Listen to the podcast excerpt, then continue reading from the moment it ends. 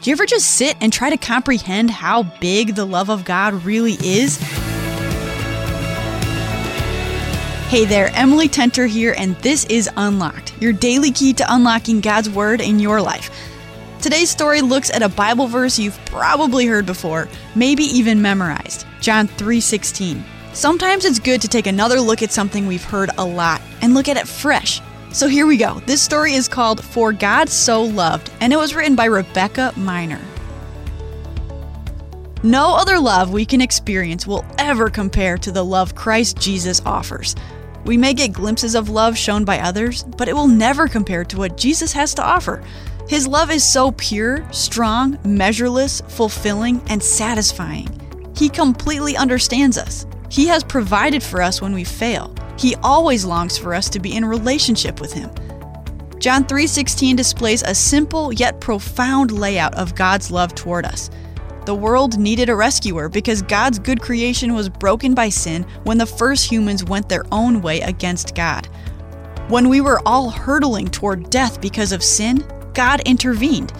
Because God loved the world he created, he sent his one and only Son, Jesus Christ, who is fully God and fully human. Jesus willingly sacrificed his own life on the cross to forgive sin, and he rose from the dead, defeating all sin, death, and brokenness. Whoever believes in Christ Jesus will be saved and have eternal life, living with God forever. Believing in Jesus means putting our trust in the person of Jesus with all that he has accomplished in his life, death, and resurrection. Once we've put our trust in Jesus, we are forgiven and free and we can be sure that nothing in all creation can separate us from God's love, no matter what sin we've committed. God's grace is enough. Jesus took the penalty for all our past, present, and future sins on the cross. And when Jesus returns, he will resurrect us from the dead and renew his creation. As believers in Jesus, we are forgiven, loved, and redeemed, and this truth affects the way we live. Jesus said in John 8:36, "So if the Son sets you free, you really will be free." Christians aren't slaves to sin anymore. Romans 6 15 through 23 tells us that.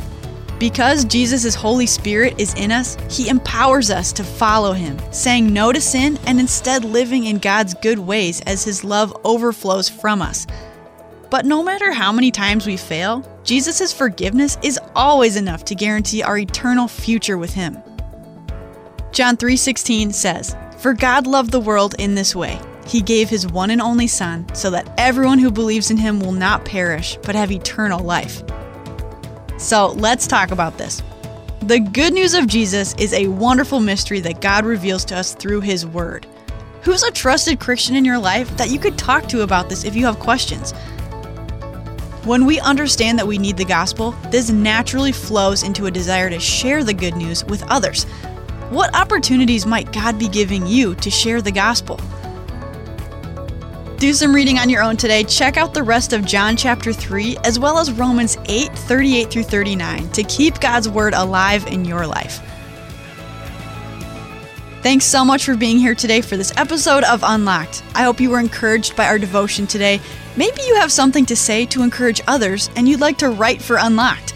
We have writer's guidelines on our website, unlocked.org, and we'd love to read what you come up with.